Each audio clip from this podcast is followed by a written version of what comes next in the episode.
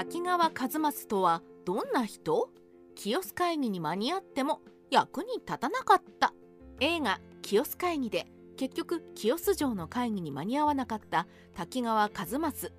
コミカルな演技で笑わせてもらいましたがリアルな滝川一益という人を知らない人が多いのではないでしょうか。そこで今回は最新研究から史実の滝川一益について解説します。大英5年に誕生。滝川一益は大英5年1525年に滝川一勝の子として生まれました。父は近江の国甲賀郡の黒人とも伝わるので忍者だったのではないかとも言われますが俗説で確かなことは分かりません。ただ織田信長に仕えたのは早く新朝後期によると天文年間後期に尾張の盆踊りで背書き役を務めた滝川左近従が数正のことであるようです。このことから織田家不代の真とみなすこともあります。伊勢北畠氏攻略に活躍。初期の滝川一益の活躍の舞台は伊勢でした。永禄11年1568年2月伊勢の有力豪族の長野氏に信長の弟の織田信兼を婿養子に入れることに尽力している様子が見られます。これは伊勢の戦国大名北畠智則友房親子攻略の布石でした。同年の8月には一益は北畠氏の居城大川地城包囲に参陣。信長は大川地城の焼き討ちを命じますが北畠氏は信長の次男茶筅織田信勝を養子に迎えることを降伏条件にしてきたので和睦に応じました。10月には津田和康と共に大川地城を受け取り一益は阿野津渋見木造りの3つの城を預けられ城持ち部長になります。拡大していく活動範囲。囲碁の一益は幼い北畠信勝を補佐して伊賀の国の守護二騎士を降伏させるなど伊勢を中心に活動していきますがそこに固定したわけでもなく信長の上洛に合わせ山城西岡の国衆川島氏の取り次ぎ役を務めたりするなど忍者のように各地を横断しています。元気4年1573年将軍足利義昭挙兵に際しては佐久間信盛など信長重臣と連署で和睦を請う起請文を義昭周辺と交わしていて宿老のような扱いでした。同年には浅石攻めに参陣。朝倉氏滅亡後は明智光秀や羽柴秀吉とともに一時は越前支配を担当しました。天正元年1573年9月と翌年7月の伊勢長島一向一揆攻めに参陣し一向一揆の殲滅後長島城に入城しています。越前一向一揆平定戦天正3年の越前一向一揆平定戦では北畠信勝神戸信孝長野信兼の補佐役として津田和康原田直政と共に派遣されます。津田和康原田直政ともに北畠氏の関係者であることから滝川一益は織田信忠に次ぐ地位にある北畠信勝の補佐として同じく北畠領の伊勢大港の支配にも関与していて織田家宿老として織田家の血縁者から絶大な信頼を寄せられていたと考えられます。一益は近江甲賀軍の支配にも関わり天正3年の瀬田橋乱艦の造立のために信長直属州を除く伊賀中の大工の派遣を命じられ同地の神社間の総論の裁定にも加わっています。後の天正伊賀の乱でも一益は出陣していたことから甲賀については浅からぬ縁があったようです。大和についても伊勢に近いことから北畠氏従属国衆沢氏の指南役を務め原田直政戦死後には大和一国の差し出しを明智光秀と担当しました。武田勝頼を滅ぼし国持大名へ。このように伊勢周辺の実力者として織田家の宿老として順調に出世していた一益ですがより大きな仕事が舞い込んでくることになります。天正8年1580年3月北条氏政は2度目の使者を派遣して織田信長への従属を申し出ます。この時に佐久間信盛滝川一益武井清安が関東州への取り次ぎ役に命じられ関東州の攻略の先兵としての仕事に従事し始めます。翌天正9年10月一益は徳川氏従属国衆の奥平光信に信濃の国境への砦構築を命じ武田勝頼攻略の準備に入りました。天正10年一益は川尻秀隆と共に武田領に侵攻し3月11日甲斐田野で武田勝頼主従の首を取ることに成功。論功交渉により神付の一国と信濃佐小型軍を与えられます。かくして滝川一益は苦節30年以上で国持大名へと昇進したのです。東国稽古として関東一円に睨みを利かす。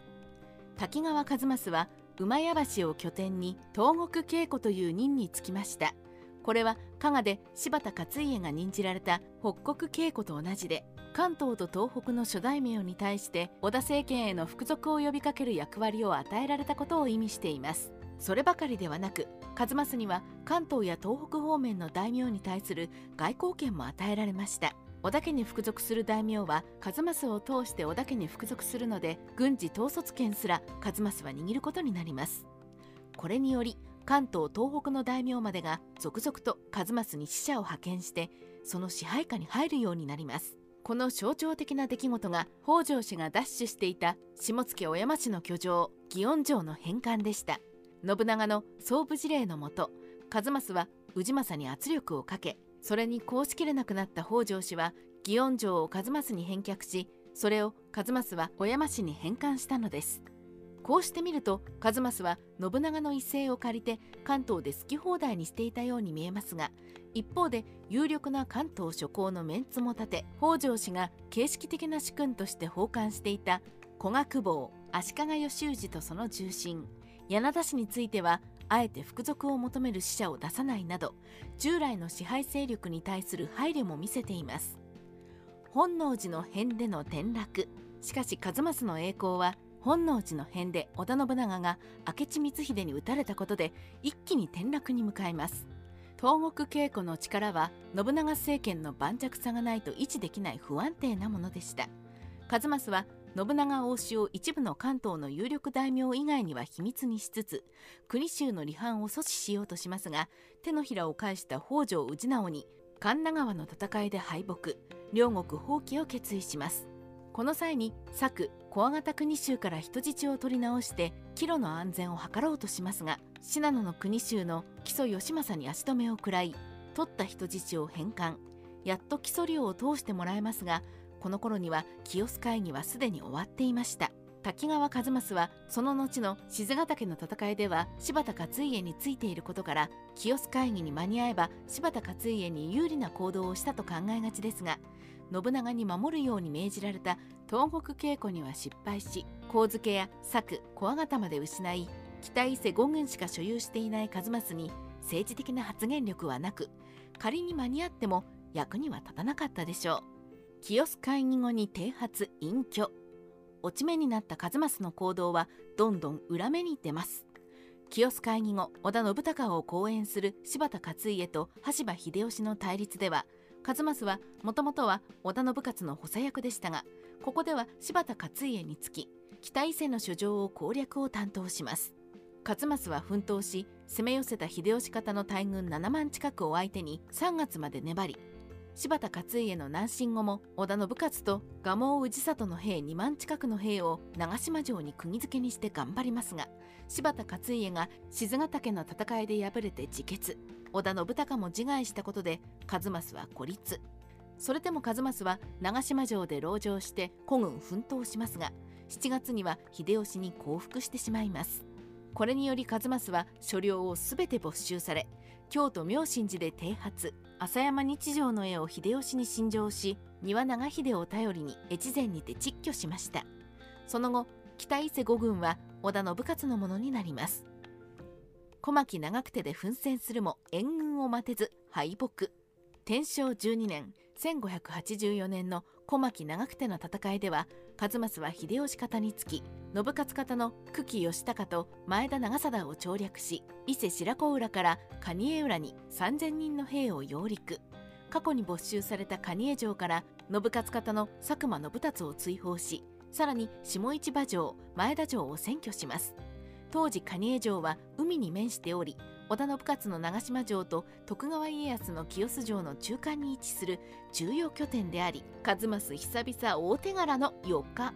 でしたが大野城の攻略は失敗。巻き返した家康と信勝の主力に下市場城前田城を奪還され蟹江城も包囲されました。羽柴秀吉は数正救援に羽柴秀長丹羽長重堀秀政ら6万2,000の兵を集め7月15日に尾張の西側から総攻撃を計画していた模様でここが踏ん張りどころと数正は半月以上粘ったものの援軍到着まで待てず7月3日に力尽きて開城。さらに退去中に攻撃されて前田長貞が討ち取られ数正は死ぬ思いで北伊勢に逃れる散々な目に遭います。7月12日以前からの約定により秀吉から次男の和時に1万2,000石を与えられ自身にも3,000石を与えられ無一文だけはかろうじて免れます。しかし嫡男の和忠は敗戦の責任を負わされ追放。柴田秀長に身柄を預けられることになりました。以後は戦働きはなくなり織田信勝との和睦交渉に参加した後北条氏との調停をしつつ天正14年に62歳で病死しました。戦国時代ライター。カワウソの独り言。長い下積み経験を経て北伊勢攻略から着々と手柄を積み重ねついには関東管領クラスの大きな権力を握った滝川一益ですが本能寺の変が全てを不意にしました。笹成政同様に明智光秀に人生を狂わされた一人と言えるでしょう。おまけに清須会議後には羽柴秀吉を軽んじて柴田勝家につき全ての所領を失い剃髪して隠居に追い込まれますが次の小牧長久手では敗れはしたものの秀吉から所領3,000石を得てなんとか没落して惨めに死すことだけは回避できましたでもかつての東国稽古の輝きに比べると没落したという印象が否めないですね。